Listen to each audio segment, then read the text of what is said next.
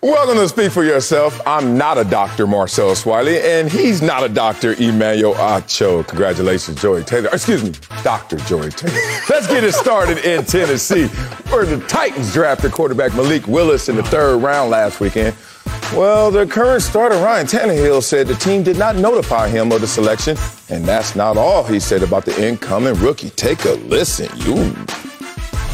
Texted Malik right after, right after we drafted him as well. I have no problems with Malik, and you know we're looking to add talent and and um, guys that can help us. So, um, you know, we'll, we'll add him to the room and, and go from there. That's part of uh, being in a quarterback room in the same room. You know, we're we're competing against each other. We're uh, you know watching the same tape. We're we're doing the same drills.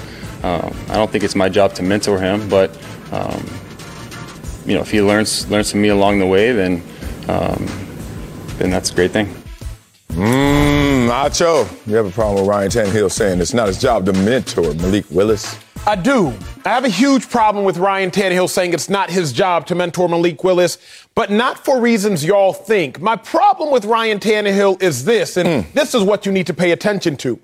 The only reason you are scared to mentor somebody is because, number one, you lack confidence in your own ability. Number two, you are insecure about your position on that roster or on that depth chart. Or mm. number three, you think that person can do what you can do and can do it better. Mm. Number one, you lack confidence. Number two, you're insecure. And number three, you think they can do what you can do and they can do it better. Problem is this, Ryan Tannehill, if you are so insecure about your starting position or you lack the confidence in your ability so much so that a third round pick could come take your job, then Ryan Tannehill, I don't want you as my starter. Mm. In the National Football League, you better have an abundance of confidence because you are playing with a whole bunch of alphas. If you do have confidence, an abundance of it, I cannot guarantee that you are going to be a dude. But if you do not have confidence in your ability, right. I can guarantee you are not going to be a dude. Yep, yep, yep. Ryan Tannehill is now admitting indirectly that he does not have confidence in himself because he is worried about a backup taking his job. Mm. Not a first round pick, not a second round pick, but a third round pick he is worried about taking his job. I do not want my starter scared, not at the quarterback position. Think about the alphas at Q B in the A F C. Joe Burrow, he might have more confidence than any quarterback playing ball right Facts. now. Patrick Mahomes, he has an abundance of confidence. So much of it is deserved. Josh Allen, he got a freaking hose for a right arm, and he got nothing but confidence himself. Lamar Jackson, mm. as confident as all get out, unanimous M V P. Then you have Ryan Tannehill. Mm. And Ryan Tannehill is so scared about his security that he is not willing to help his backup, that he's not willing to mentor his backup. No, sell the problem. And what nobody is talking about is that Ryan Tannehill does not have the confidence necessary to lead the Tennessee Titans to mm. where they want to go. That's my biggest problem with this statement. Not so much that he doesn't want to help Malik Willis, but that he's not confident enough that even if he helps Malik Willis, Malik Willis still can't take his job. Mm. I'm going to end it like this. One of my favorite quotes. Wileyism? Oh, no. No, it's not a Wileyism. Damn. It should be. Oh, let's go. One of my favorite quotes. Anybody can watch a Bruce Lee fight, but not anybody can fight like Bruce Lee. Yes, sir. You can watch a Bruce Lee fight day and night, but go up there with them nunchucks and see what you're going to do. You're going to hurt yourself. Ryan Tannehill, even if you were to help Malik Willis, you have to have enough confidence to say, hey, big dog, I can help you all I want, but you still can't beat me. Yes. You can watch all the Tannehill film you want, but you still can't beat me. So that's my biggest issue with Tannehill. Have enough confidence that knowing you that dude, yeah. and it don't even matter if you help him out. Okay, Acho, you and I are on the same page. I got a big problem with this, but I also got a big problem with you trying oh, really? to relate this to confidence. We'll talk about that second lap probably. But first, uh, pass those sticks and let's beat the drum the same way. Oh, Ryan Tannehill, you told on yourself. He said, it's not my job to get him ready. I noticed one thing in life. When people state the obvious, that shows insecurity. It's not my job. Yeah, we know what your job is. It's to play quarterback. But last time we saw you play your job, you were throwing the ball to the other team, which is leaking of the insecurity that has now bled into this situation of them drafting Malik Willis. And now all of a sudden, You're not a mentor. Oh, Ryan Tannehill, you understand how this game goes. We all put our hands in the middle and we say, one, two, three, Titans. You know why we do this? Because everyone here knows this is a group project. Mm. Do you know, Ryan Tannehill, you are one play away from handing the baton to potentially Malik Willis in that moment. And then that may be only a two-game injury. And then you get your job back. But do you want your team, your group to suffer because of your selfishness or because of your insecurity? What you said is smart. What you said is absolutely correct in terms of this. Ryan Tannehill, me being a father, me being in a position where I was mentored by Bruce Smith, and then I became a mentor for a lot of defensive ends underneath me. Let me tell you one thing that the father in me learned, and I heard this. This is a Wileyism. They said that a son was looking at his father. He said, Dad taught me everything I know. Unfortunately, he didn't teach me everything he knows. Think about that. Whoa, that's a, that's a Wileyism? It's your boy, man. I'm, can I get a book out of you? Can I get? Can we co-author a book? But let me write it. Here we go. You know what that means? I can show you everything. If I'm Ryan Tannehill. And there's still going to be some things I don't show you, mm. some things I can't show you, and some things that you just won't be able to do, and vice versa. That is the evolution of how we play the game. That is the buy-in to a culture, to a team atmosphere, to the group. So when you put your hands in the middle, now I'm going to check Ryan Tannehill. Maybe he only putting a finger. Mm-hmm. Maybe he only putting a couple fingers. Because last time I checked, it's supposed to be one, two, three, Titans. That's big. Um... Remember what it is, to Marcellus's point, if I may piggyback. It's the Titans versus the Colts. The Titans versus the Jaguars. The Titans versus the Texans. Mm. It's not the Tannehills versus the Willises. And that's the dilemma when Ryan Tannehill is saying that he is not going to mentor Malik Willis. Mm. You got to remember, it's us versus them, not us versus us. Yes. Tannehill, within your job description, within the fine print is to help the team win by any means necessary. There you go. And if the means is to help support your backup in the event he ever becomes a starter, then that is a part of your job description. Must I remind the world when my Philadelphia Eagles won the Super Bowl, it was not with their starting quarterback, mm. Carson Wentz. Preach, preach. Must I remind the world when the Eagles won the Super Bowl, it was with their backup quarterback, who was Nick Foles. You never know when you're going to need the backup to step in as a starter. And it should not undermine your credibility and undermine your greatness. Let's personalize itself. Oh, you know we go. Um, we coming. You keep your confidence within yourself, your arrogance. You say, mm-hmm. you know your boy. I don't. I see. I daily. Um, when we have different guests on this show, mm.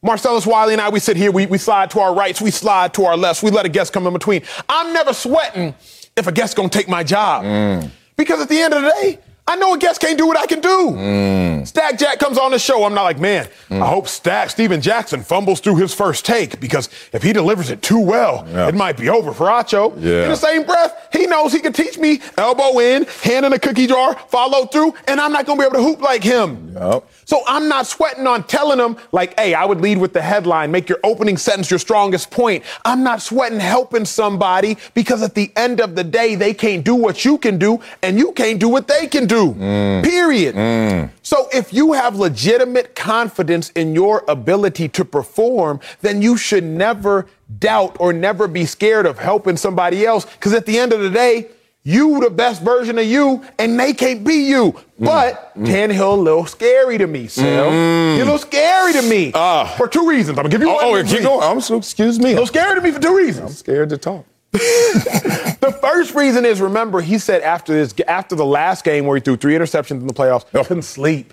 Said he couldn't sleep. He said he was in such a dark place that for the first time he had to seek therapy, therapy to yeah. get him out of the dark place. Yeah. So Tannehill is coming from a horrific situation in his mind. So for me, Sel, as I look at it, mm. Tannehill is scary because of what he went through, and he ain't yet over it. Talk to me, big dog. Mm. Now. I told you I had a problem with you. And you attaching this to confidence. And we can't be on this show and not layer this conversation Please do. accurately. Don't give me Stack Jack comparisons when we're doing our show and we just add a guest or we add someone else up here. Mm-hmm. I want to give it to you like it was given to Ryan Tannehill. Someone comes to your workplace with the exact same title as you. Okay. all of a sudden that competition breeds an insecurity that we must talk about. I told you my contract year in Buffalo, Bruce Smith was there three years. I'm his backup. He leaves. Guess what? It's my job. That year, they drafted in the first round, forget third round, first round, a defensive end. Oh, I'm insecure. But I told you before, what confidence is, is managing your doubt. Okay. It's not absolutely no doubt. It's managing your doubt. I started to say, you know what I got to do? I got to compete. But I'm also going to help him because the best of me is better than all y'all is my belief. However, I'm going to give you two examples that shows you this is not a confidence conversation. This is not what you're trying to make it. The first example is Brett Favre. Remember Brett Favre and Aaron Rodgers? Quote, my contract doesn't say I have to get Aaron Rodgers ready to play. Now, hopefully, he watches me and gets something from that. That's exactly what Ryan Tannehill said. I dare you, I dare anybody to tell me Brett Favre wasn't confident. Here's another example. If you don't believe in Brett Favre's confidence, how about Tom Brady, who was famously unhelpful to his backups, neglecting to help Jimmy Garoppolo, and they had the same agent, with his mechanics and footwork. What I'm trying to tell you is we ain't got to act like we Teflon up here. Like when you're going up in football, when it's time for you to go hit, let's talk about kickoff. And it's quiet. And it's one oh three p.m. because, you know, it never starts at one o'clock exactly. one oh three p.m. And you're like, damn, here we go. And it's quiet. Uh, boom. That ball's in the air. You hear nothing. In that mix of your emotions, don't act like you ain't got a little anxiety, a little fear, a little doubt. Or fire could come cross your face and you feel like Dave Chappelle right now getting tackled. I was there last night. It could come from anywhere. These bullets live. All I'm saying is Ryan Tannehill is in that moment. It's a little bit of fight or flight. And I'm not mad at him for that because it's not based on his confidence. If it is fight or flight, I need him to buck up, big yes. dog. Yes. If you scared, go to church. I need him to buck up if it's fight or flight. I wholeheartedly agree with you. It's fight or flight right now for Ryan Tannehill. But it's time for you to fight. Yeah. You can't sit here and act scary. Tom Brady probably did lack some confidence when they drafted Jimmy G because, as we know, mm. Robert Kraft was like, hey, Bill Belichick, chill out. Bill Belichick was like, hey, I want Jimmy G. So I think even the greatest of all time and Tom Brady may have lacked some confidence, but still. Yes. Kellen Mond was drafted in the third round to the Minnesota Vikings last year. Mm. Kirk Cousins is the quarterback for the Minnesota Vikings. You didn't hear Kirk Cousins sweating nothing. And Kirk Cousins was coming off a seven and nine season. Kirk Cousins is perennial, perennially being questioned as whether or not he should be a starter. And Kirk wasn't like, oh, my God, I, I'm, I'm just so worried about this, this Kellen Mond guy. Matt Flynn. Even when Russell Wilson was drafted in the third mm. round. And Russell ended up taking Matt Flynn's job mm. and becoming a more than likely first ballot Hall of Famer. You didn't hear quotes of Matt Flynn like, man, I ain't helping this cat out from where to go? Wisconsin, M C State, yeah. I ain't helping this cat. Nah, because Matt Flynn's like, at the end of the day, it is what it is, big dog. Yeah. I'm going to get mine. He going to get his. Either way, it's going to work out. Let me personalize it. Let's go. It's a true story. I don't think he'd call me out for this. Uh, my dog, Michael Kendricks. Maybe the most athletic linebacker I've ever seen and played with. Wow. Dude was a four four runner before linebackers were running four fours. Nowadays, everybody running a four four. Back part. then, wasn't nobody running four four. Yeah. Kendricks was athletic, could jump out the gym, could run with wide receivers like it was nothing. But every Saturday before our Sunday games, I would send Kendricks my game notes. I'd be like, hey, big dog, here's my notes. When you go up against the Carolina Panthers, Cam Newton, if you see them in an offset back, anticipate the counter. If you see both tight ends on the line of scrimmage, anticipate a hard play action. If you see the inside receiver on the ball, outside receiver off the ball, anticipate a dig. twelve yards deep, two yards outside the hash, you'll get yourself a pick. I would send them all my game notes. Now, mm. what I could have done was, okay, if I don't send Kendricks any of my notes, he might bust a coverage. Mm. And if he messes up on a coverage, well, guess what? Acho's going to get his chance to start. Mm. But at the end of the day, I'm like, hey, he can ball. He's athletic. I'm brilliant as it pertains to football. Yeah. He is brilliant as it pertains to athleticism. I am not. I am dumb as can be as it pertains to athleticism physically when you're talking about N F L standards. Yeah. So I'm just like, hey, mm. at the end of the day, what is it? A rising tide floats all boats. Yeah. So let's just all be floating out here in these streets. So I don't like Ryan Tannehill in that regard because at the end of the day, what's for you is for you and can't nobody take it from you. Yeah, that sounds great, but I'm about to go even deeper Uh-oh. on this one. And I'm going to I'm gonna take the lead so I don't take you anywhere you don't want to go. Talk to me. There's a different pressure that Ryan Tannehill is dealing with than what we're talking about. Okay. You bring up Steven Jackson. He's here to add to what we are mm-hmm. doing here. You talk about on the football field, linebackers, what did y'all run, a four three? four three. Uh, three four. three four. Yes, sir. Oh, even better, three four. I wonder what the four is for. One, two, three, four. Oh, four positions. Yes, sir. Four linebackers. Yes, sir. How many quarterbacks in the game? Anybody? One, sir. One. Oh, yeah, yeah. You don't cook. You told us that yesterday. You just delivery, right? Chef service, okay? You're rich. Okay, here's the thing. I have a deep fryer. Okay. And I use an air fryer. Okay. Now, the deep fryer going to get that thing crisp. No question. Not the healthiest version, but it's going to crisp it. Yes, sir. Air fryer does its job, too, but it's a little off of it compared to the deep fryer. We talking air fryer up here, a different pressure. Mm-hmm. Ryan Tannehill saying, me helping him, and you know in the N F L, younger and cheaper is already on your level mentally mm-hmm. upstairs because of what it affects on the cap number. They're like, we paying Ryan Tannehill thirty-some million dollars. He better be thirty-some million times better than the cheaper, younger version. If Ryan Tannehill closes that gap for them and for Malik Willis, all it's going to do is take away his livelihood. Fair. It wouldn't work that way in linebacker world because it's four, y'all. It didn't work that way in defensive end world because there was two of us, okay? So when we talk about Ryan Tannehill, his confidence, let's make sure we understand the pressure sure. that he is actually cooking in and cooking with. I love it. I love it. I love it. I love this show, y'all, because we go deeper. Um, at the end of the day, Ryan Tannehill, if you ball, ain't nobody taking your job. Facts. Period. Rap. Let's start in Green Bay. Mm-hmm. Jordan Love was traded up four. But Aaron Rodgers was like, you know what? I'm going to give you one M V P. Nah, I'm going to give you two M V Ps. Right. And now Jordan Love is the laughing stock, so to speak, of first-round picks. No slight on Jordan Love. Rodgers just made him completely expendable. Boom. Okay, you talk about Rodgers, though, Acho. Boom. Ryan Tannehill ain't Rodgers. You're right. It's Malmy. You're right. Let's talk about Jimmy G. Mm. Because Trey Lance... they traded multiple first-round picks mm-hmm. in order to acquire Trey Lance. And guess what? Trey Lance still riding pine because Jimmy G took the 49ers to the playoffs, to a couple playoff wins, and now what you gonna do? Mm. Bench Jimmy G? No. Jimmy G balled. Okay, let me give you the inverse. Jalen Hurts, he wasn't drafted in the first round. Mm. Eagles didn't trade up for Jalen Hurts. Mm. They got Jalen Hurts in the second round. Carson Wentz helped the Eagles win a Super Bowl just three years prior. And Carson Wentz still got benched and eventually traded for Jalen Hurts. Why? Because Carson Wentz was sorry in the season in which Jalen Hurts was present. So at the end of the day, it doesn't matter who was drafted, when they were drafted, how they was drafted. Mm. If you ball, you gonna be safe. And if you don't ball, you gonna fall. So Tannehill, help him or not is irrelevant. It's really all on you. Are you going to ball? That's what it comes down to. You're right. You're right. You're right. I just want to highlight you're right. And I, I agree with you, so I guess we're right. And we know how the game goes. And he didn't play the game right now.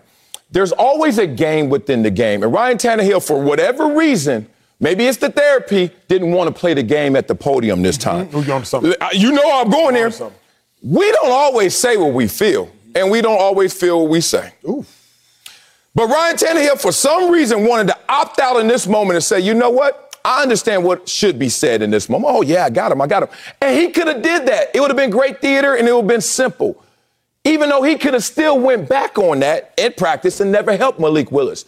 But in this moment, he wanted to call attention, cry out for help, and saying there's going to be a gap between me, the mentor, and him, the mentee. For that reason, I got to highlight this. Ooh, where you going?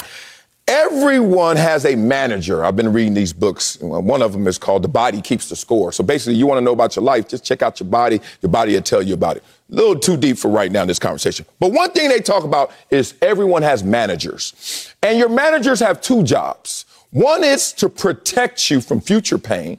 And another one is to preempt all of the things that you have dealt with before. So let's give you an example.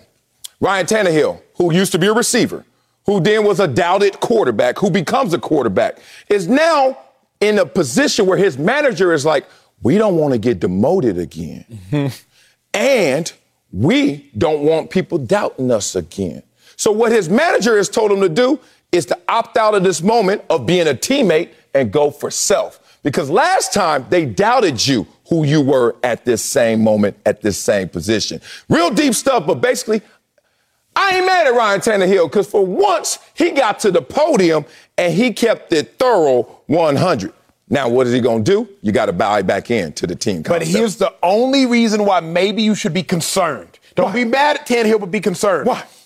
Every now and then, Sel, when you are so passionate about something that you can't lie, people should start to ask questions. Mm, let me go. Running to Marcellus Wiley on the street. Hey, how you doing, big dog? What is your natural instantaneous response? Oh, I'm good. What's up, boy? That's it. Yeah, I'm out. That's it. Yeah. It don't matter whether yeah. you're good, whether you're bad. Nothing matters. If you run into yeah. your homeboy or homegirl on the street, hey, how are you? Oh, I'm good. Irrelevant of whether you actually are good, yeah, yeah. I'm good. Yeah.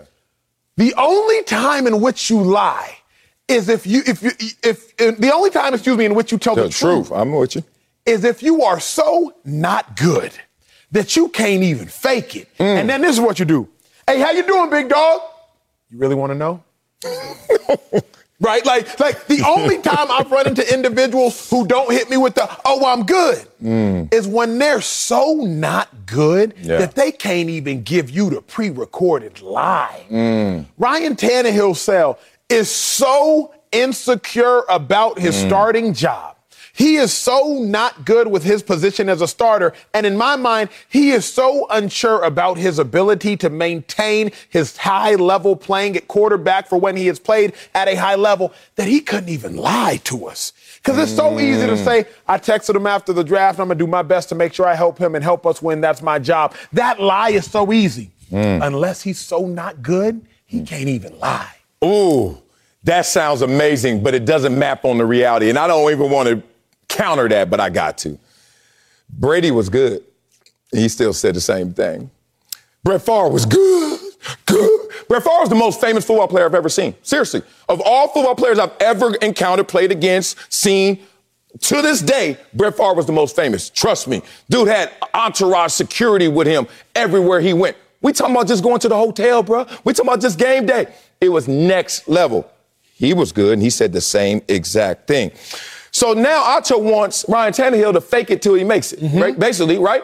So it's funny you run up to the homeboy, what's up? Oh, man, all good, all good. Well, we ain't really got nowhere with that. Okay, whatever. You run up to the same homeboy, why are you doing? Oh, man, on the real property taxes, man, they they hitting your boy, and me and the wife ain't on really good time. You want that? I do. Ryan Tannehill just said, that's what he said. And Acho mad at him. I thought you was about mental health. He just went there. Coming up, Giannis struggled in last night's loss. We'll tell you if we're still, that was a good segment, still confident he can lead the Bucks past the Celtics. But first, Steve Kerr said Dylan Brooks broke the code with his hard foul last night. Uh-oh. Tell you if we have an issue with Kerr's comments. Next on Speak For Yourself. So how you doing, Acho, for real? You really want to know? No, I don't. Grizzlies forward Dylan Brooks was issued a flagrant two foul in the opening minutes of last night's game after hitting Gary Payton the second in the head on a fast break. Foul resulted in a broken elbow for Payton. Wow. After mm. the game, head coach Steve Kerr was clearly not happy about the incident. Take a listen. I don't know if it was intentional, but it, it, it was dirty. And, um, you know, playoff basketball is going to, it's supposed to be physical. You know, everybody's going to compete. Everybody's going to fight for everything. But there's a code in this league. There's a code that players follow um, where you, you never put a guy's season slash career in jeopardy by taking somebody out in midair and clubbing him across the head and ultimately fracturing Gary's elbow. He broke the code. Dylan Brooks broke the code. That's how I see it. Boy, I got so many thoughts. Let's go. Sel, please go. go ahead, man. Uh, yeah. You have an issue with Steve Kerr saying that Dylan Brooks broke the code? No issue with Steve Kerr. I'm with Kerr on this. I concur what he said. He broke the code and he broke his elbow. Come on, man. Let's talk about what professional athletics is. And it's a difference between playing professional basketball and just showing up somewhere with a rock. Talking about let's run. When you are a professional, there's a culture. There is a code to it, which means full speed doesn't mean full speed reckless. There's an intent, but we're not going to be intentional in terms of trying to cause harm or injury. There's a code to what we do because we know because we've been performing for so long, so many repetitions, what's hazardous and what's with the flow of the game. So whenever you break the flow of the game, break the code, you go outside those boundaries, that's a no-no. And the only reason you would go outside those boundaries is when you don't feel that you can properly perform within those boundaries. So when you get called out, you got to accept that punishment and accept that penalty. You cannot put somebody in that position because you know his reputation precedes him. We all know how he gets down, dunking on people, looking at them, giving this little head scratch, all the little theatrics. So you don't want to be a poster.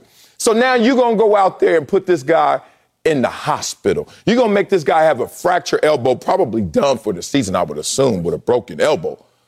And it's all because you didn't want to participate the way that we all do it, with that gentleman's agreement, knowing that the fine print says we are not trying to make sure you can't continue to participate. Hell yeah, Steve Kerr is dead on with this. The dude broke the code. I wholeheartedly disagree. You disagree? Wholeheartedly. I now, I got to start like this um, because how? I don't want the truth to come off as unempathetic, right? Like Gary Payton, it's terrible that he has a fractured elbow, terrible that he going to miss some of the series, and the Warriors need uh, Gary Payton the second. So terrible for that reason. Let's go. Um, Dylan Brooks didn't break nobody's code, though. Sal, you've talked to me about, talked with me about this before, and let's talk real. If you fight a stranger at a bar and you hit him with your fist, mm. you cannot be surprised nor upset if he picks up a bottle. Mm. If you fight a stranger at a bar and he picks up a bottle, he cannot be surprised mm. nor upset if you pull out a knife. If you fight a stranger at a bar and you pull out a knife, you cannot be surprised nor upset if they pull out a gun. Mm. Because if somebody starts something, you cannot be surprised with how somebody else chooses to finish it. Yeah, yeah. I'm looking back to game one. Draymond Green gets ejected flagrant two in the first half of that game. Was it as excessive as Dylan Brooks? Absolutely not. But Draymond Green let the Grizzlies know, okay, it's about to get chippy. So Draymond, if you wanted to get chippy in game one, you cannot now be surprised when Memphis retaliates with chippiness to an elevated degree in game two. Mm. You all have to understand at home, who have not necessarily played pro sports, we don't get along. Not during the mm. forty-eight to sixty minutes mm. of combat. Mm. Like, and if you are going to start something, now I know what time it is. Thank you for telling me. I fervently believe Dylan Brooks would not have uh, acted in that manner versus Gary Payton second if not for Draymond Green in game one. Huh. And what they say in Men in Black, Will Smith, don't start nothing, won't, won't be, be nothing. Mm. So Draymond, mm. if you don't start that in game one, mm. it wouldn't have been like that in game two. Now, I apologize for those at home who think that what I'm saying is cruel, but let me let you into oh. the locker room. No this apologies. is just the reality of the situation. Yeah, no apologies. Not my personal opinion, it's the reality of the situation. In sports, if somebody cheap shots you, in a game, and you see him again, you know what your coach, your teammates, and your internal self were telling you? Hey, next time, it's on and popping. Period. Mm. Like, oh, y- y- y'all mm. want to do that? Mm. Okay, and, and I've heard this before. Mm. You want to act funny? I'll be a comedian. Mm-hmm. You feel me? I'm listening. And so, mm. within the confinements of the locker room for the Grizzlies, after Draymond gets ejected flagrant two, what you think the Grizzlies were saying at post-game? Hey, don't let them come into our house and punk us. Because keep in mind, the Warriors won after Draymond got ejected, leaving the court, taunting the whole stadium. Then in the tunnel, as soon as the Warriors win, Draymond dapping everybody up, not even caring about his ejection.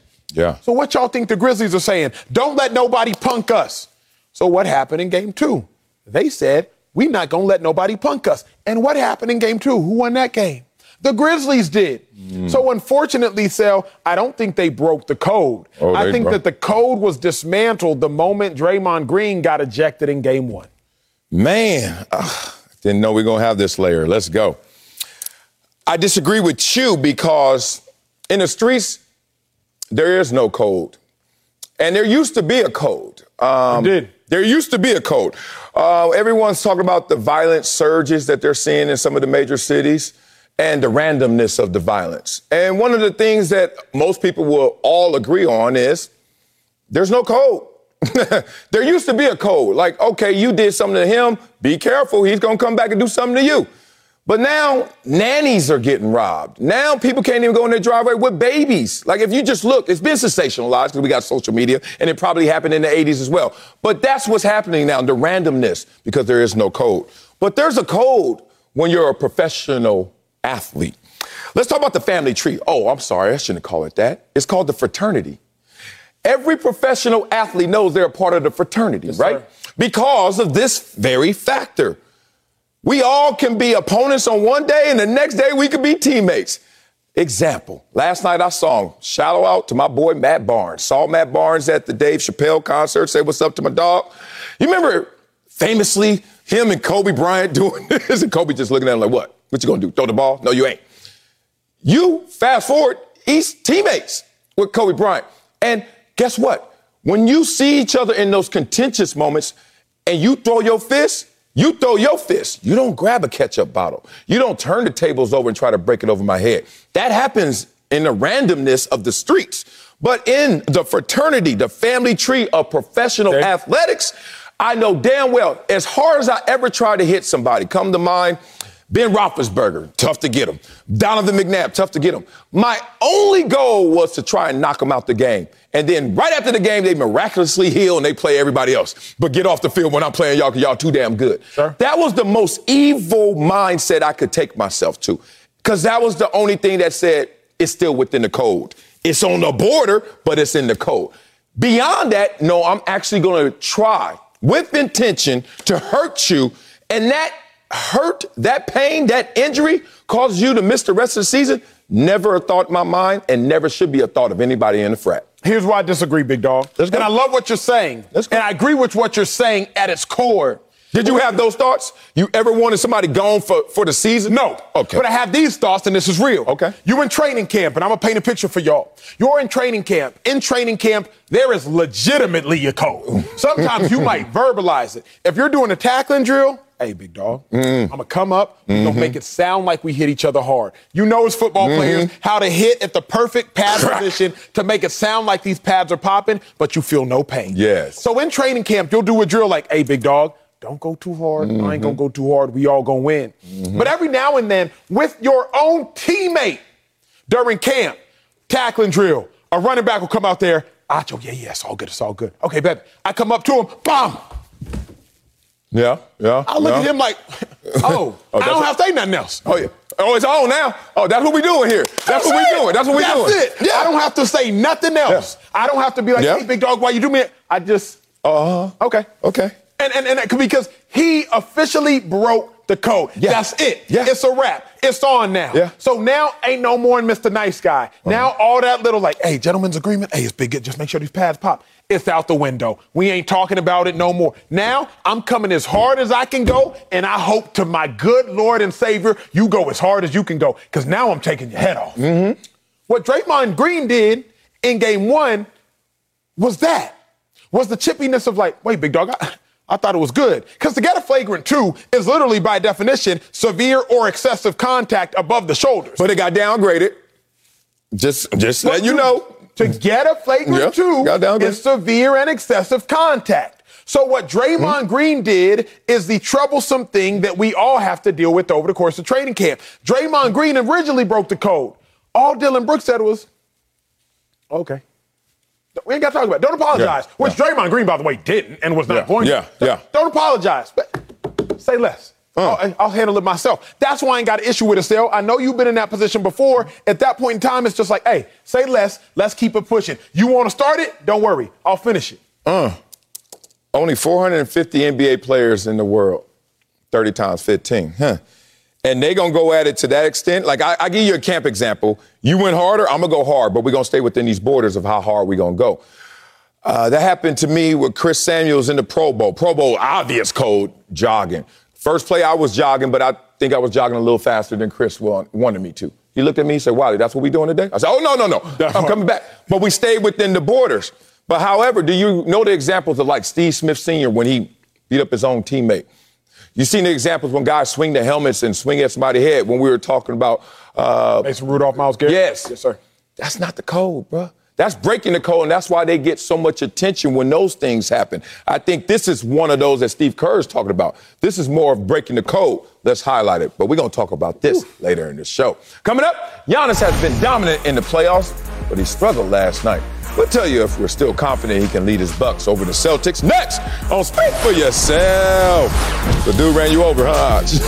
You were like, let's head to Boston. Jason Tatum and Jaylen Brown combined for nearly sixty points to help the Celtics tie up the series one to one. Giannis, my man, scored twenty-eight points, but he struggled, shooting eleven for twenty-seven with six turnovers. But after the game, he still said he was not frustrated. So, Acho, you still confident in your boy Giannis leading the Bucks past the Celtics? I am. Now, remember, I love me some Celtics because they dismantled them Nets. So I love the Boston Celtics. But mm-hmm. Giannis had one of the worst games you're going to see him have while simultaneously mm-hmm. going up against a few Celtics players in Jaylen Brown, who had one of the best games you're ever going to see him have. Mm. I like Jaylen Brown, so I'm not even mad at it. Yeah, yeah. But Giannis started zero for six, y'all. He started the game zero for six. He didn't even have his first assist till the end of the first quarter. Giannis mm. sat there and went, what, eleven for twenty-eight? Mm. Giannis was atrocious last night. And that is going to happen. It's not like we thought that the Bucks were going to sweep the Celtics. Didn't nobody oh, ever that. Oh, that's where we are now. So the Celtics got themselves a dub. I'm not surprised. Jaylen Brown, twenty-five points in the end of the first half. I doubt that will happen again. On pace for a fifty-piece. Dude had fourteen through the first quarter, on pace for a forty-eight-piece. So at the end of the day, Jaylen Brown was in a bag that we have never seen him in before. Limited edition. There was only one of them. Chanel store. So Jaylen Brown was in a bag we ain't never seen before. I don't anticipate seeing that again. Giannis struggled in ways that I don't anticipate we see again. For that reason, Sel, I ain't sweating it. Oh, you're not sweating it? I'm not sweating it, but honestly, here's the beauty of the loss. And you know, you got to find silver linings. You better. Let me start with a story. Uh, I got dunked on in high school one time. Jackson Jeffcoat came down the lane. Son Jackson Jeffcoat played with his dad. Yep. Oh, man. Jackson Jeffcoat came down the lane. He was Plano East. Two hands. He about six six, two fifty. Big and dog. He went up with two hands. Somebody goes up with two hands, it's a wrap. Yeah. So I just got out the way. I got dunked on. I'm jogging down the court, head held low. Dang. And my coach yells, Acho, it was only worth two points. Ooh, like that. Oh. Like that. I had to remember, though you just yammed on me, and internally I was like, dang, man, that felt... T- it was worth the same as a layup. Mm. It's only worth two points. Mm. The Bucks got beat by twenty-three points last yeah. night, yeah. but it was only worth one loss. Okay. So, Jaylen Brown, if you're going to go off, please go off and get all your good mojo out in one game, because I don't need you to go off in multiple games. Yeah, they got beat down last night, the Bucks did. Mm. But it was only worth one loss. They got beat down last night, Giannis did. Mm-hmm. But he only played thirty-eight minutes. Mm. So I look at it, and I'm actually like, hey, if y'all gonna get beat, this the way to lose. Earn that butt whooping. Mm. Because the worst way to lose is how the Grizzlies lost game one. Mm. The worst way to lose mm. is how the Nets lost game one to the Celtics in the opening round. If you're gonna lose, earn it. If you're gonna beat me, beat the brakes off of me. Because it's only worth one loss. Oh, I didn't know I was doing a show with Ryan Tannehill. So insecure about your confidence right now in your Bucks. I know you too well now, Acho. I know when Acho is up here saying, I ain't sweating it. Then he goes to a high school story, and then he come back. I didn't know you were shook. You should be shook. Y'all in trouble, man. Look, Giannis took the bait. After game one, I said, Giannis, I'm sorry. I'm never going to fight you again, man. You're the best player on the planet. Wink, wink, Kevin Durant. Oh, Giannis, your team is going to win a championship again. Wink, wink. No, you're not. And he took the bait. Now, I'm going to attack Giannis, and I'm going to attack the Milwaukee Bucks and show you why the Boston Celtics are going to win this series. Oh, you thought I really was going to ride on your side? Uh-uh. I was like this. Doe, let me out. Let me out. I'm rooting for the Celtics in this series. Giannis has needed fifty-two shots to get fifty-two points. You playing against a defense right now. And they didn't even have Marcus Smart. You playing against a defense right now. Let me tell you why that's important. Because they're the number one defense, the Boston Celtics. And guess what you guys are? twelfth of the postseason teams in points per game. Bottom offensively, top defensively. Now it's starting to make its way. I'm looking at this team, dog. Y'all had eighty-six points in game two. There go that streak of all them one hundred plus games, five straight, gone. Y'all got out-rebound, out-rebounded by the, for the first time this postseason with Giannis. Okay, his shot ain't going. He can still show the effort, get the rebound. Oh, everything is starting to collapse. It's going to be that kind of situation because you got Giannis. Without Middleton, he's not playing in this series, they say. Giannis, and then you go to Drew Holiday going against a team with two-headed monster, but a collective team mm-hmm. with an intention to play defense. Y'all struggling from the three-point line. You're struggling with your shot. You don't put up points, and you just so happen to be going against the best defense that have two scoring machines in Tatum and Brown. Sorry, big dog. Your boy done looked at the numbers, ran my calculations. It's about to get ugly out there in Milwaukee. But you have to look at your numbers, run your calculations, and identify what in God's name is an outlier. Giannis had his worst field goal shooting percentage since twenty fifteen. There you go. Like, it's just not going to happen again. What Giannis is doing right now is an outlier. And if it's not, then we'll find out retroactively. Mm. But we can't assume that Giannis is about to play his worst basketball since he was a sixty-eight overall on N B A two K. That's not the assumption I'm going to make. We also can't assume that the Bucks are going to go three for eighteen or shoot sixteen percent from the three-point line, something legitimately I believe you and I could do. Mm. So that's not an assumption I'm going to make. The Celtics are a phenomenal team. They are a better team than the Bucks. Okay. The Bucks just have a better player. Yeah. And Giannis, as yeah. a better player, is going to do what he always does. I will end it like this. Mm, mm, Please mm. remember, Sal. I'm looking. two thousand, twenty twenty-one, Eastern Conference semis, Milwaukee Bucks, lose by thirty-six, thirty-nine, game two against the Nets, mm. down oh two. And what happened in that series? If I didn't flinch when the Bucks lost by thirty-nine, to the Nets and went down oh two, why in the world would I flinch right now? Oh, let me help you out. I can tell you why you should flinch. Because the Celtics self-scouted. And I'm learning this as a Pee Wee football coach. You got to self-scout. Not just, and we know this from our N F L experience. It's not just about did you win or lose. Self-scout. What are you good at and what do you need to work on? In game one, the energy level was intoxicating to the Boston Celtics. They're like, God. I mean, first of all, you are not prepared for Giannis when you're on a basketball court in the postseason. Let's be real about it. Because of his energy and his athleticism and the fact that he knew he had to carry this team without Middleton, he came out there and he bum-rushed them. And then they went back and self-scouted. And in that self-scouting, they realized how to play against Giannis. And that's why you see that worst field goal percentage in a single game. That's why you see Giannis' paint numbers going down. That's why you see Giannis take... taking so many shots and still not hitting. I just look at a team like right now, y'all y'all gonna lack firepower. Game two, you lo- lost the energy battle. You're lost in the rebounds. You're always gonna have Giannis out there leading the charge. But unless he gets a collective that is gonna support him, like the Celtics as a team, it's gonna get ugly in Milwaukee. Coming up, Draymond Green said it felt really good to flip off the Grizzlies fans last night. Really? Tell you if we love or hate his comments. That's next on Speak For Yourself. Mm, mm. Draymond Green took an elbow to the face in the first quarter last night. And when he walked to get to the tunnel to get checked out, he flipped off the fans, those Grizzlies fans. Woo. Draymond talked about the incident after the game. Take a listen. You're going to boo somebody who get elbowed in the eye and face running on blood, you should get flipped off. So I'll take the fine. I'll go do an appearance and make up the money. But it felt really good to flip them off. You're going to boo someone that get elbowed in the eye and blood running down your face? I could have had a concussion or anything. So if they're going to if they're going to be that nasty, I can be nasty too. And I'm assuming the cheers was because they know I'll get fined. Great, I make twenty-five million dollars a year. I should be just fine.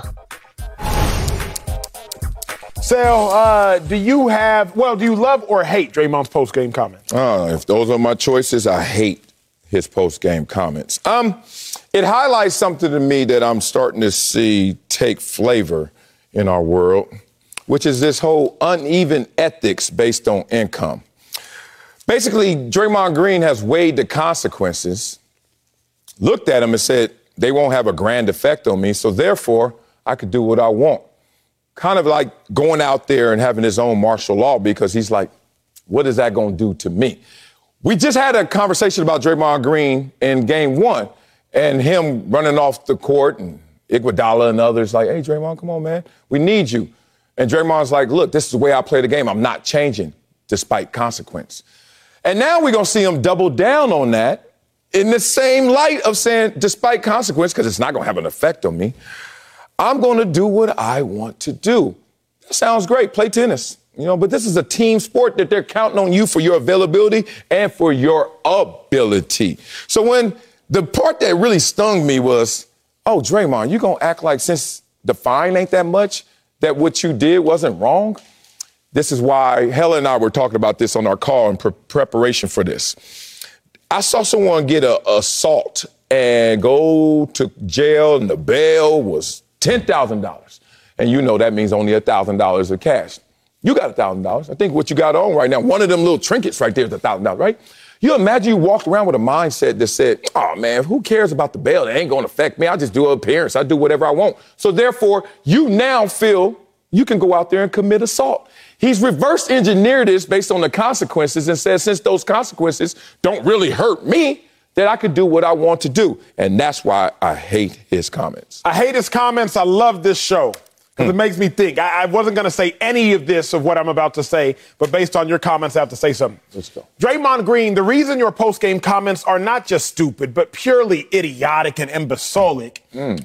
is because now you are going to make the refs or the National Basketball Association heighten the punishment because the only reason you punish somebody is to change the future course of action. Mm-hmm. So, Draymond, if you were saying that this fine for flipping people off is not actually going to deter you from doing it in the future, Facts. And guess what? They are going to raise the punishment because they have to find a way to deter you. Yes. So now all of a sudden, the N B A has to increase punishment to in- make sure you don't do it again. Because the point in punishing somebody is to stop them from doing the same action. Mm. Two things. First, personal story. Second, futuristic talk. Personal story. Still, I don't know if you grew up getting whoopings. Well, oh, yeah, everything in the house. I don't know if it's legal or not. Anyway, it was then. The statute of limitations. They made me a better person for it. So, anyway, I grew up getting whoopings. Yeah. Spankings in the Acho household. How dare you do this? Huh? Anyway, flashbacks. I grew up getting me some spankings, big dog. Yes. There came a point when you stopped crying that the parents realized, uh-oh, mm. I got to pivot to a new punishment tactic. Yes. Because if the spanking ain't eliciting the same punishment that the spanking was intended to elicit, now they got to move to a new punishment tactic. Mm-hmm. So your boy, and I'm going to tell on myself, sorry, mom and dad. Your boy used to just fake cry. Yeah, yeah, yeah. Because I realized if I don't actually cry, yeah, yeah. then the punishment will either continue or they will pivot from it. Yeah, so yeah. now let me just keep these tears streaming to make sure I keep this punishment the same. Draymond, mm. what you just did was stop crying during a whooping. Yep, yep. So now what the N B A has to do is say, huh, mm. if this isn't an actual Boom. deterrent, we have to increase the deterrent. Yeah. So you know what I'm not scared of when I park illegally? I'm not scared of a parking ticket. Okay. Because what's fifty dollars going to do? Yeah. What's seventy-eight dollars going to do? Yeah. What's sixty-seven dollars going to do? I swear I've never sweat a parking ticket in my life. I just do math. Paying to park is twenty-five dollars. Parking ticket is sixty-five dollars. I'll take my chances for the forty dollars. Mm-hmm. But you want to know what I am scared of when I park illegally? I'm listening. Getting towed. Towed. Hold up. I am scared of getting towed. Yeah, yeah. Because what happens if they damage the dusty Bentley when you... You got to call T D Jakes. No, I'm scared of that. So, Sel, you always got to think yeah. about the punishment. The point of punishment is a deterrent. And Draymond, you just played yourself. Yeah, he played himself in many uh, ways. Um, he sounds detached from what he does. And let me tell you why. I remember it felt like a year ago, everyone was asking, do you know how much a gallon of milk costs? And it was like this little like contest, I guess, to see if you were detached from the normal man, right? And I was like, four dollars? I don't know, because I don't care about four dollars. There was a time where we used to have to put together four dollars and change just to get four dollars on pump number five. I'm not living that way anymore. But I understood why that game was going around everywhere. Because they was trying to highlight, hey, man, put your feet back on the ground no matter who you are. Draymond, put your feet back on the ground. Don't you know what professional basketball is? Don't you know what the N B A is doing? They're selling basketball to the masses. And to the masses, that fine means something. That's a pinch. But when Draymond comes up there, everyone knows that all those dudes in tank tops and shorts make a gang of money. For you to highlight that is only going to emphasize how detached you are from your fans. And the N B A obviously doesn't want that. So they will increase the deterrent. They will find a way to make it interesting to you if you're Draymond Green. My last thing is this. Talk to me. I don't park illegally. I, I, I actually have a handicap placard because my hip that is sore. That is illegal. No, that's not. I have a handicap placard. I have a bad hip, one of them. When was it expired? twenty twenty-three. See, it ain't even expired yet. But I do something illegal. You told on yourself, we got to go together, dog. I ride in the carpool lane no matter if I'm riding solo or if I'm riding with the kids. Now, that's illegal, they say. But let me tell you why. I ran the math. It's like a five hundred dollars ticket. But I was like, I live in L A. If I lived in any other city, hey, traffic, y'all got me. In L A, nah, I got to beat the traffic. So I, I've never got pulled over for a carpool violation. And it's been a many years I've been doing this. So that five hundred dollars, when they ever catch me, C H P, it's going to be worth it. I done got mine. I'm Draymond. Coming up, the Cowboys draft did not get an A. But the Eagles did. What? We'll tell you if Philly has uh, caught up to Dallas. That's next. Don't speak for yourself. It's going to be worth it. It's going to be worth it. Oh, I been got over. Uh, U S F L action continues Friday as the Philadelphia Stars battle the Michigan Panthers at ten Eastern on F S one. Then Saturday at seven Eastern on Fox. Todd Haley's Tampa Bay Bandits take on Skip Holtz and the Birmingham Stallions. Let's head to the N F C East. N F L dot com gave out their draft grades, and the Eagles got an A minus. It was highlighted by the big trade that landed them A J Brown and selecting defensive tackle Jordan Davis in the first round. All of him. Over in Dallas, the Cowboys got a B minus grade, and their pick of offensive tackle Tyler Smith in the first round was called polarizing. Acho, have the Eagles caught up to the Cowboys in the N F C East? Absolutely.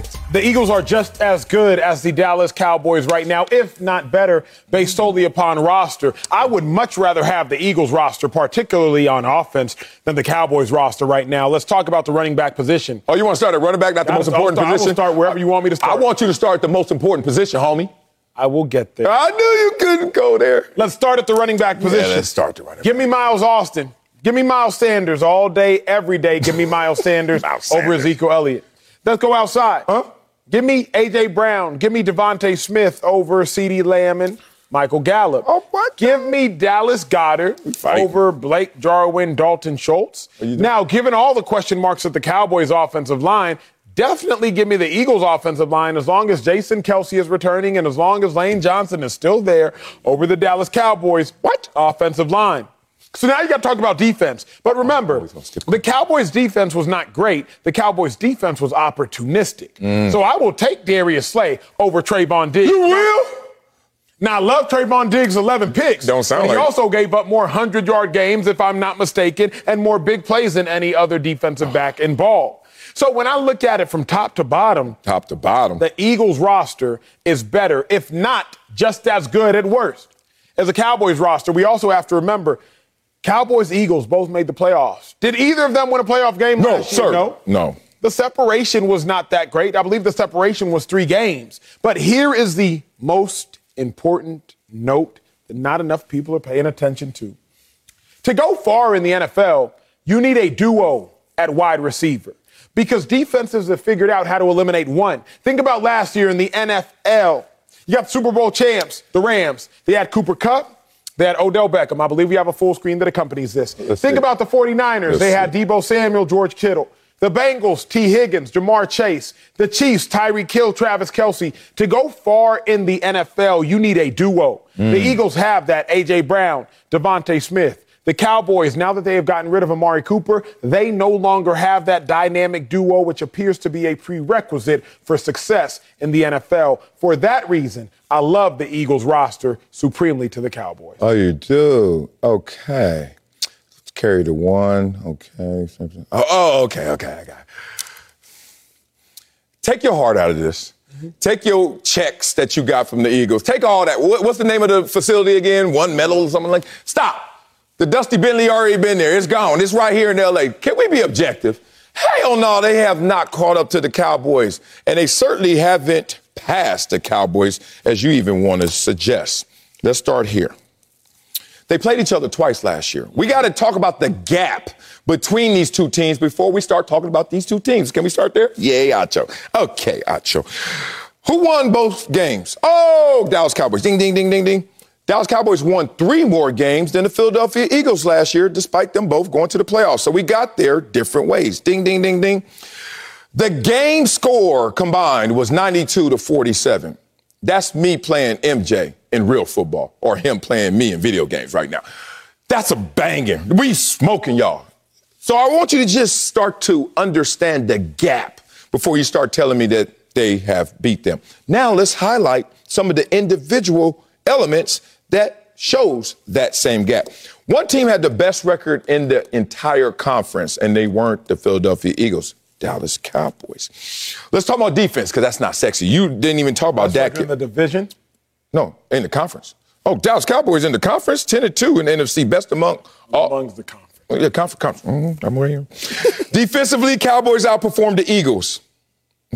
Points per game allowed, takeaways, and sacks. Once again, it's a gap that needs to close mm-hmm. before we even talk about y'all there. And you did it with your draft choices that are. Anyway, this is my Trayvon Diggs, who led the league in interceptions. Let's get on the offensive side, where CeeDee Lamb had more yards than all the Eagles receiver. Matter of fact, no Eagles receiver had over nine hundred twenty. Let's talk about Ezekiel Elliott, because it's funny you bring him up first, even though he had one thousand plus rushing yards and no Eagles running back had over eight hundred. Let's talk about the most important position now. Here we go. Because last time I checked, you're trying to make it seem like receivers make quarterbacks. Where, where I'm from, quarterbacks make receivers. Let's figure this out. Who's better, Dak Prescott, Jalen Hurts? Dak Prescott. Oh, yeah. So I ain't got to go through all these notes. Forget that. Come on, dog. They haven't made up the gap yet. It's a three-game gap. It's a fifty-point gap. And in terms of individual statistics and players, I don't see where they've surpassed them just yet. You got to make that argument before you bully. I will. Um, to make up a gap. The gap. Talk track, because it's the easiest to quantify making up a gap. The gap. Make up a gap. One of two things have to happen. Mm-hmm. Either I can get better, I can get faster, faster, or you can get worse, you can get slower. Lower. If I can get better, you can get worse. But both things happen with these teams. Whoa. The Philadelphia Eagles got significantly better. Okay, trust. Just offensively, you added A J. Brown. The Dallas Cowboys got worse because offensively, even if you added Tyler Smith, who's supposed to move from left tackle to right tackle, came out of Tulsa, mm-hmm. La'el Collins is a better right tackle who the Cowboys lost to the Cincinnati Bengals, than Tyler Smith. Mm. So the Cowboys have gotten worse this offseason because Amari Cooper is no longer president, and Amari Cooper went to four Pro Bowls, and the Philadelphia Eagles mm. have gotten better. Mm. There is a sixteen, seventeen hundred yard difference between Amari Cooper leaving, and he's taking his nine hundred yards with him, and A J. Brown arriving, and he's bringing his nine hundred yards with him. Excuse me. There's a eighteen hundred yard difference that was made up between the departure of Amari and the arrival of, arrival of A J. Mm. So not only did the Eagles get better, Sal, mm. the Cowboys got worse. For that reason, I do believe the Eagles have caught up to the Cowboys. Now, is yeah. Dak Prescott significantly better than Jalen Hurts? Ooh. No doubt about it. Okay. And last time we checked, no doubt about it. Okay. The only conversation to be had there is Jalen Hurts, we have to anticipate, if he's ever going to get better, he's going to get exponentially better. You know, when you're young, you take huge leaps and huge strides. Mm. Marcellus Wiley, today I don't anticipate that tomorrow you're going to be two, three inches taller. I don't anticipate in five months you're going to be two, three inches taller. Mm. But who will? Your son. Yeah, that boy growing, too. Because while M J is going to get exponentially taller based yeah. upon his youth, yeah. you ain't really getting no taller at this junction in life. Yeah. Jalen Hurts, based upon his youth, is going to get exponentially better. Mm. Dak Prescott might get better. Mm. It's just going to be incremental. Mm. So where I look at Dak Prescott's lead over Jalen Hurts, mm. there is a good chance that it will close significantly only because Jalen Hurts going to get exponentially better. Now, I told you to leave your heart out of it, and then you bring up M J, tug at my heartstrings. Can I tell you what happened to M J? Happened? M J, first game, he ain't scored a touchdown. And then after the game, kid come up to him with the coach. Guess what they said? My son getting an N I L deal, N I L deal next week, I'm telling you. They said, we put our two best players, split the field in half, and then we had a spy on them. Nobody, oh, I was so excited to hear that. My son got a reputation out there so good. N I L, hit me up. All right, let's talk about Dak Prescott, dog. He's won six of the last seven games versus the Eagles. Let's talk about that gap. one eleven passer rating.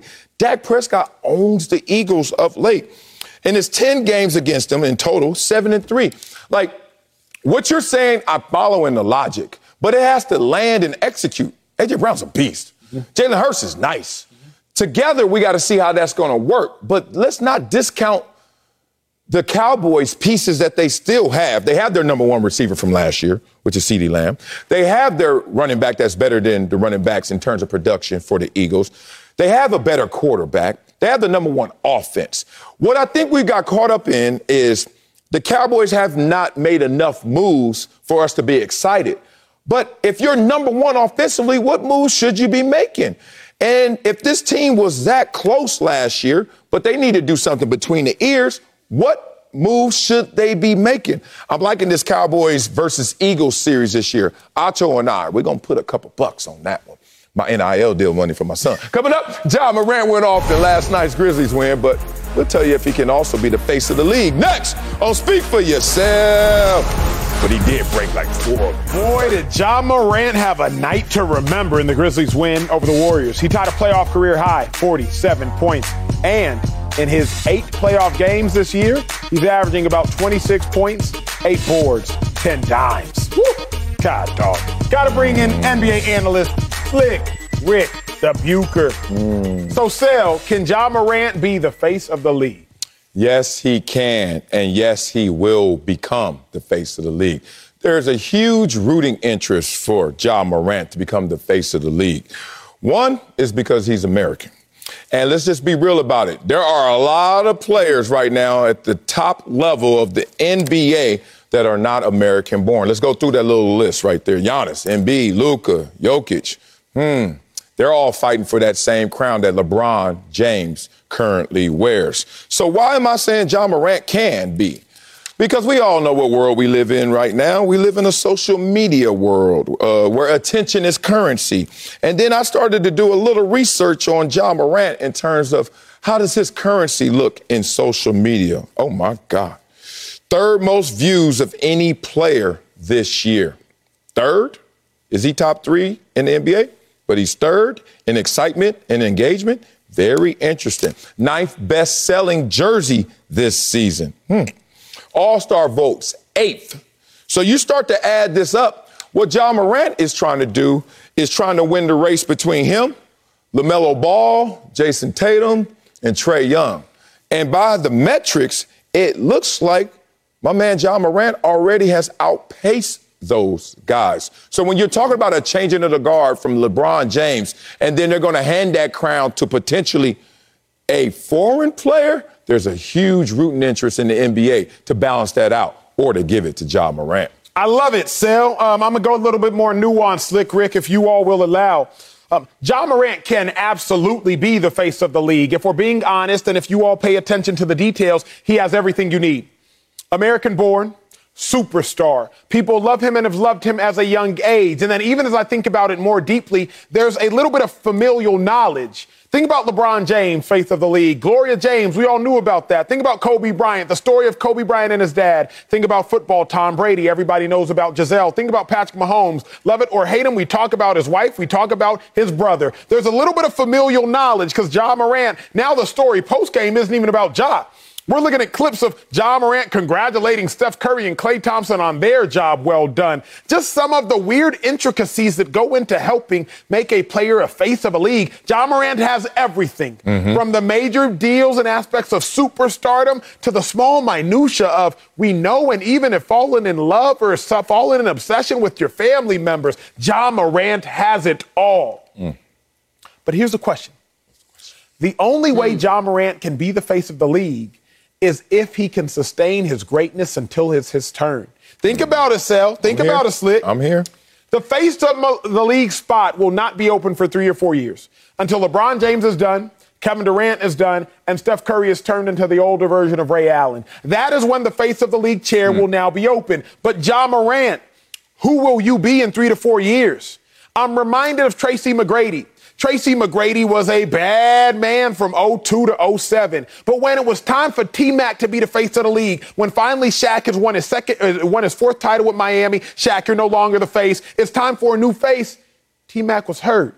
And Kobe Bryant said, ta-da, I'm mm. here. Derrick Rose, when he had a sliver of a hope to be in conversation for the face of the league, two thousand fourteen and fifteen, when Steph Curry had started to take over and LeBron had to share a little bit of the piece of the pie. Derrick Rose, where were you? So Ja Morant can absolutely be the face of the league, but will Ja Morant still be this good when it's his turn? Because he going to get in that bat. He just better not be sleeping in the dugout. Mm. I agree with most everything you gentlemen have said, and I agree on this point especially. Ja Morant has everything he needs to be the face of the N B A. He, he's got the right game in mm-hmm. terms of it's dynamic and it's entertaining.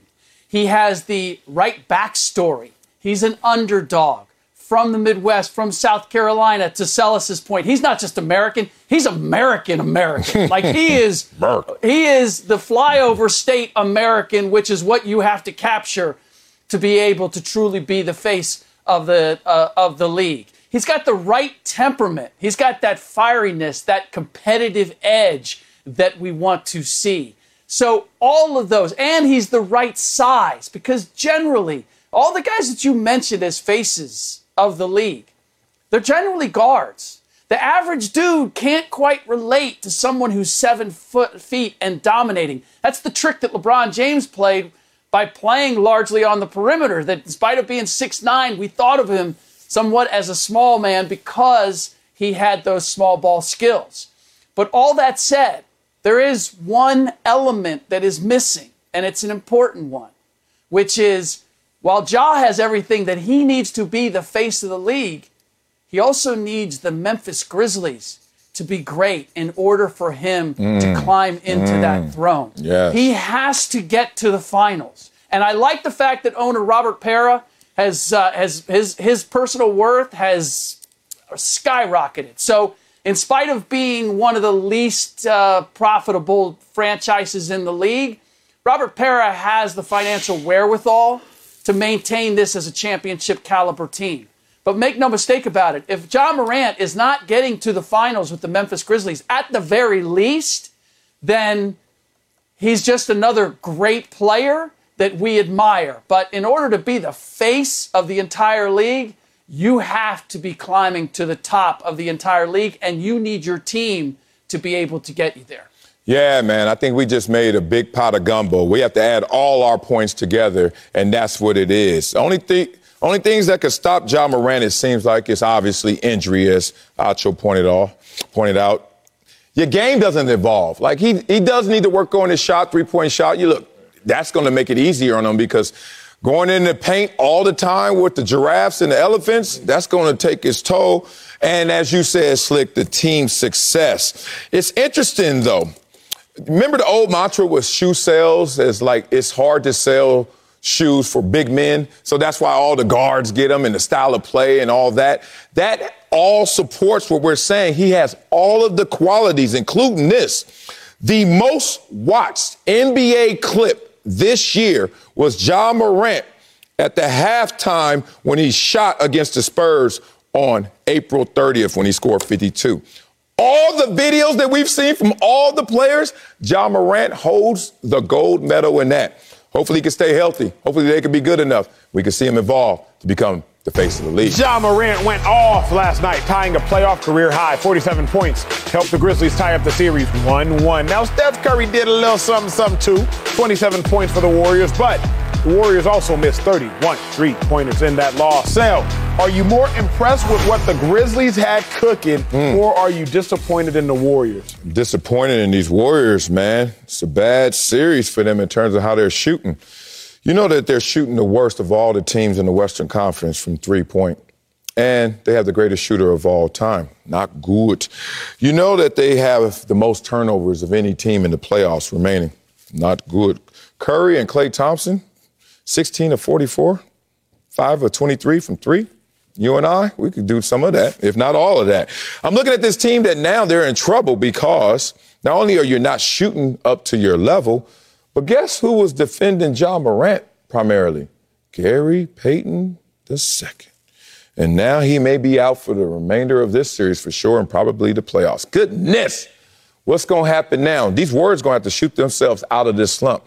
Now, returning home should do wonders for them in terms of that comfort and familiarity. But right now, hella disappointed in the Warriors. Still, I can't be too disappointed in the Warriors because of what Ja Morant has done and what he is doing. Mm.